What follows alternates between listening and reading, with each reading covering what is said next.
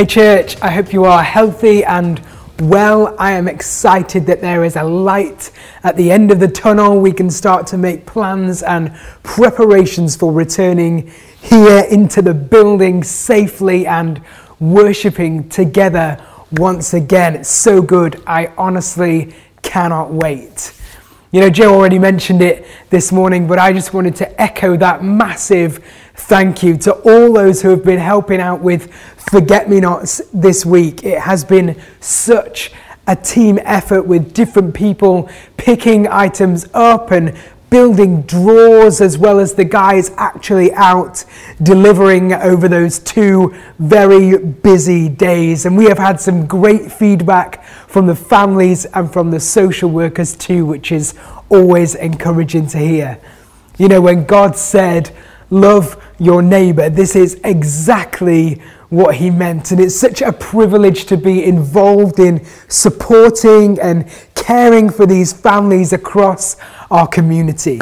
Hey, listen, if you want to get involved as well, if you want to help out, then just get in touch and let us know. We'd love to have a conversation with you around that.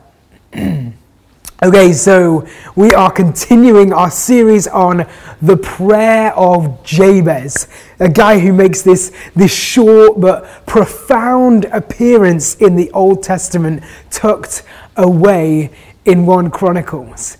And you know, within just two verses written about him, he might seem insignificant and not worth looking into, but there is some gold in there that we can take away and apply to our lives. So let me just read this passage to you again from 1 Chronicles chapter 4.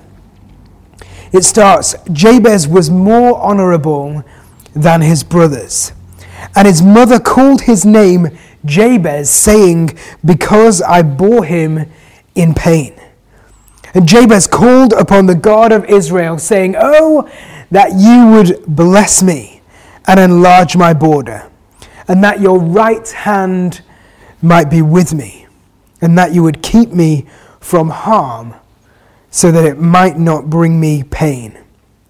And God granted what he asked. God granted what he asked. You know, it's such a short passage, but there is so much to be learned from it. And so today, I want to spend just a few moments looking into the name of Jabez. The name of Jabez. You know, if he was a superhero, this would be like the origin movie where you get to find out where he came from and what made him into the man that we have been learning about over this past few weeks.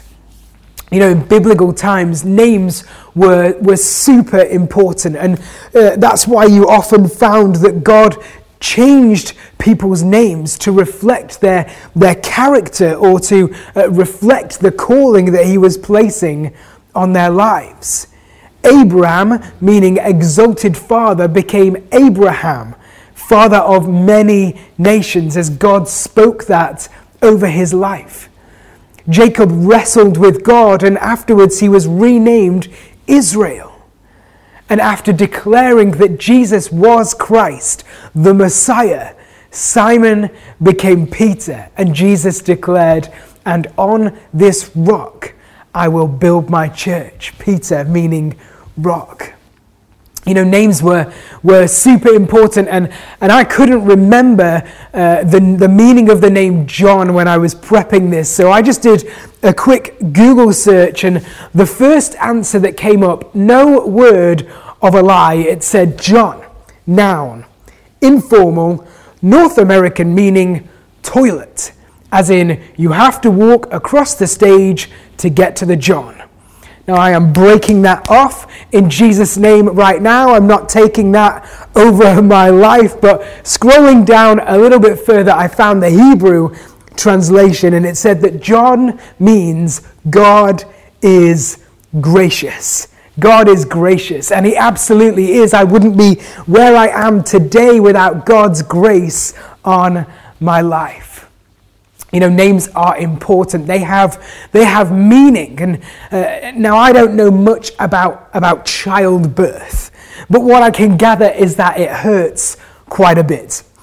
But what I take from this, this short passage in, in 1 Chronicles is that this woman had such a traumatic experience in childbirth, so much so that she decided to name her son Pain. Jabez literally, literally translates as, He will cause pain. Wow, way to go, mum. And even though I've heard that the pain in childbirth is excruciating, I've also heard that that, that pain is quickly forgotten when this, this beautiful, beaming baby arrives into the world and you fall in love with them more than you ever thought was possible. But not this time. Not in the case of Jabez. There would be no forgetting just how much pain he put his mum through, and so she named him Pain. Wow. Have you ever been called names like ch- classic childhood ribbing? You know, I had a few nicknames growing up, and you know, when you go through school, these things happen. Jaff was one that stuck, that was, you know, my initials. Jaffa Cake. Shorty, very creative names coming out of teenage boys. But, but one nickname that seemed to stick for a long time was Beaver, which I came to realize was coined because of large front teeth and a sizable derriere. Now, thankfully, I can take it. It didn't hurt. And, and actually, I quite enjoyed having a nickname. I just rolled with it throughout my secondary school life. But I know for some people that nicknames can be hurtful. They can cause pain, and it can actually really affect us when people label us according to how they perceive us. You know that saying, sticks and stones may break my bones, but words will never hurt me. The, the intention behind it is great, but sometimes it can be hard to actually apply it to our lives. So to then think about Jabez, this name that he was given, it wasn't just through a season of, of high school or whatever, it was this lifelong label given to him not by friends, but by his mother. I don't know, maybe some of you today are, are living under the names and words that have been spoken over your life good for nothing, stuck up, uh, too old, a waste of space, useless, worthless, selfish, a coward. You may not have had it uh, spoken over your life that you were born in pain and would cause nothing but pain throughout your life, but maybe you're living under another label. And so I want to tell you this morning no, I want to give you the freedom this morning to step out from under that label and to let God give you your identity.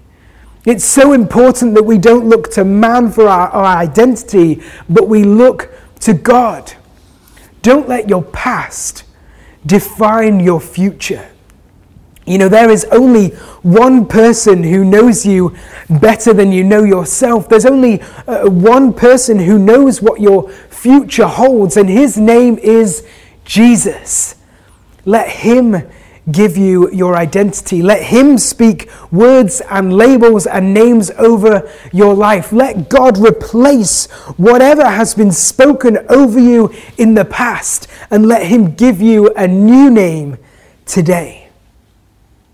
Jabez had this, this label, this identity assigned to him from birth. And so every time someone called Jabez, it was as if he was being uh, labeled a man who would bring nothing but pain, who would cause pain to those around him.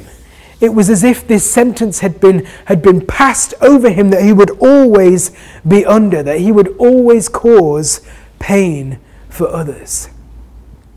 But you know, he wasn't happy with that. He wasn't going to settle for that. And he wouldn't accept that over his life. He refused to be limited by the words that men spoke over his life and instead sought the God of Abraham. Instead, he looked to God. And so, doing that, he was able to, to break through. And the scripture says that Jabez was more honorable than his brothers. He rose above the label that he was given since childbirth, and he broke through into a future. Adam Clarke, a, British Methodist theologian and Bible scholar, he says that there are three reasons why Jabez was considered to be more honorable than his brothers. And the first is that Jabez was a man of prayer. Now, I know that we only have this, this one prayer written by Jabez that is recorded in Scripture, but it's a good one, and, and there were likely many others like it. And actually, this prayer was so important that it got passed down through generation to generation until the author of Chronicles wrote it down for all eternity to read. Number two is that he served his God. In a culture that often seemed to forget God and to dismiss the ways of God, he chose to, to focus on God, to call out to God, to lift him up, and to follow him. And number three is that Jabez wanted nothing more than to do good among his brothers. He asked God, Oh God, would you bless me so that he could be a blessing? And that made him more honorable. Let God give you your identity and no one else. So I want to read to you uh, from just a few verses in James chapter 1. It says this Count it all joy, my brothers, when you meet trials of various kinds, for you know that the testing of your faith produces steadfastness and let steadfastness have its full effect, that you may be perfect and complete, lacking in nothing. You know, when you're going through a, a difficult time in life, this says, consider it joy. The Passion Translation says, see it as an invaluable opportunity to experience the greatest joy you can. What I believe James is saying to us in this passage is don't waste your pain. Don't waste your pain. You see, God speaks through suffering. Now, I don't know about you, but I try my best to avoid pain. If, I, if I'm honest, I'm not really a fan of pain. You know, if I have a choice between something that will hurt me or something that will not hurt me, more often than not, I will choose the latter. It seems like the sensible option, doesn't it? So if you hear any teaching that says, follow Jesus, you'll live a pain free life, switch it off, close the book, get out of there, and walk away because that is absolute nonsense. There is nowhere in this book that will tell you that. In fact, it just doesn't make sense if you read the words written in Scripture. And how do I know that those words are nonsense? Because there are Christians across the world today that are being persecuted for their faith. In places like North Korea and Afghanistan and Somalia, people are being punished and even put to death for faith in Jesus Christ. There are Christians who, who are living in Africa who have prayed the same prayer as you, who believe what you believe, and yet they are suffering and even dying because of lack of food or, or poor living conditions. Go and tell them that following Jesus means there'll be no more pain. In fact, we don't even need a modern day example. Just look at Jesus himself. They nailed him to a cross, the, the very people that he came to save. And his followers, they died martyr deaths. The gospel doesn't say that we will have a life free from pain and free from suffering. But what it does say is that in the midst of all of that, we can find joy. Don't waste your pain. You know, pain is it's a reality. It's, it's not something that we can escape. It's not going anywhere. At one point or another in our life, we, we will experience different levels of pain. This is a cheery message, isn't it, for a Sunday morning? Who came here to feel good? We're getting somewhere. We're getting somewhere. You know, we all try to, uh, to avoid pain, and I am all for that. That is a good decision, people. But, but pain has a purpose, doesn't it? Pain has a purpose. For one thing, it, it, it warns us, it, it lets us know that, that something's not right. I'll never forget one Christmas a few years back. Uh, it was a Ruth family Christmas, so that means 17 people in our house. And I'm busy in the kitchen, I'm in the zone doing my thing, getting Christmas dinner ready. And the food is almost ready, so I'm just kind of doing the final preparations, getting some plates warmed up, and, and all of that kind of stuff. And then I go to move a dish from here to there, and as I grab it, ah! I realize that it was hot. Pain suddenly hit me, and I'm like, oh, right. That dish is hot. I shouldn't be touching it. That was the pain warning me that if I hold this dish for much longer, I'm going to be in some serious trouble.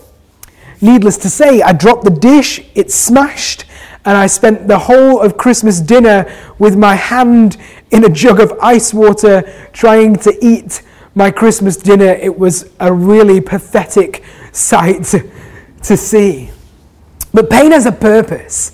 Pain has a purpose. You know, without pain, we can find ourselves continuing on a, on a dangerous path, but, but pain warns us. It tells us to, to stop and to think twice about what we're doing or where we're heading. C.S. Lewis wrote this in his book, The Problem of Pain. Pain insists on being attended to. God whispers to us in our pleasures. He speaks to us in our consciences, but shouts to us in our pains. It is his megaphone to rouse a dead world. I don't know about you, but, but I think often when we're in a, a, valley moment, when we're in a valley season, when we're struggling the most, it's then that we really find God. And I think that's the point that James was driving at when he started this letter. Count it all joy, my brothers, when you meet trials of various kinds. The message paraphrase calls it a gift. It calls, it calls pain a gift.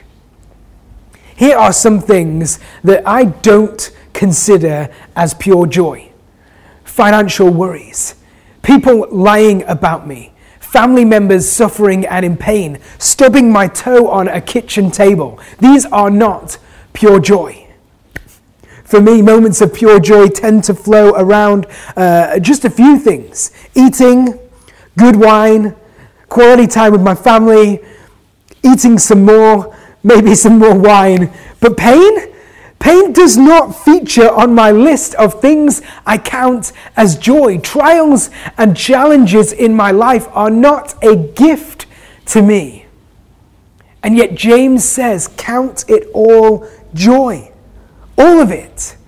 Not just bits of it, but all of it. All the trials, all the challenges, the sickness, the pain, the loss, the hurts. Count it all joy. Why? Because pain produces steadfastness or, or, perseverance. And what does that lead to? Well, James says that, that persevering through it all, that, that God will grow us, that He will make us stronger. In fact, it says that He will make us perfect and complete, lacking in nothing. And so, coming back to, to Jabez, he was this man born in pain, labeled from birth as pain, he had this word spoken over his life that he would go on to cause nothing but pain. But what I believe we can see from his prayer is that he, he persevered through it all, working against the flow of what people thought about him, of what they were saying about him. And he got to a place where he knew God.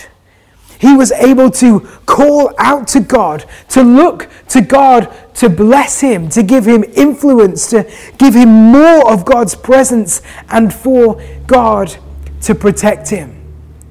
And what did God do? It says he granted his request. Jabez persevered through his pain, and in the end, he lacked for nothing.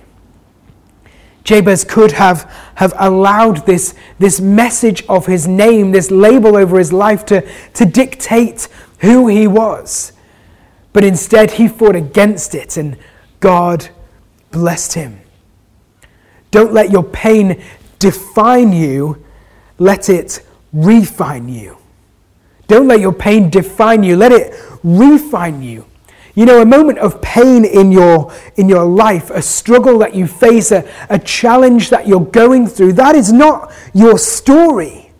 That is just a line in the book of your life. You know, there, there are people who, who go through uh, moments in their lives. They go through, through seasons that are supposed to be seasons, but they end up dictating their life.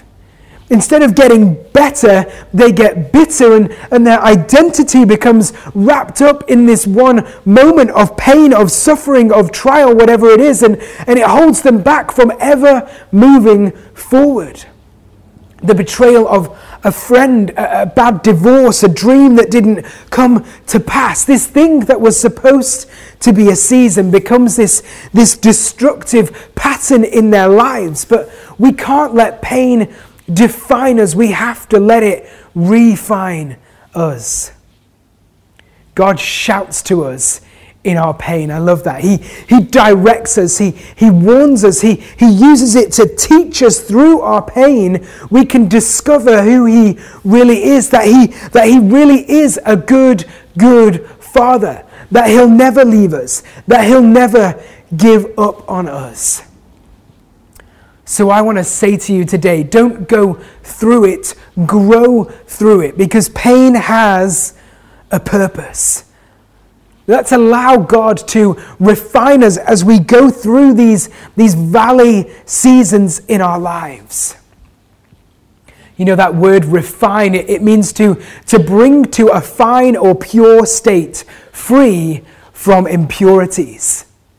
The Bible uses this, uh, this analogy of refining quite a bit, and, and more often than not, it's in relation to, to metal, to, to silver, and to gold, and, and gold refined in, in the fire.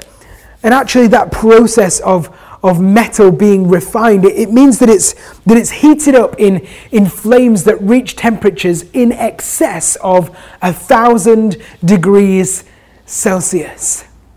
But that heat, it doesn't destroy the metal. What it does is it exposes all the impurities. It allows everything that is unwanted to, to rise to the surface and to be skimmed off. It, it allows anything that shouldn't be there to be got rid of, and it, it leaves it in its purest form.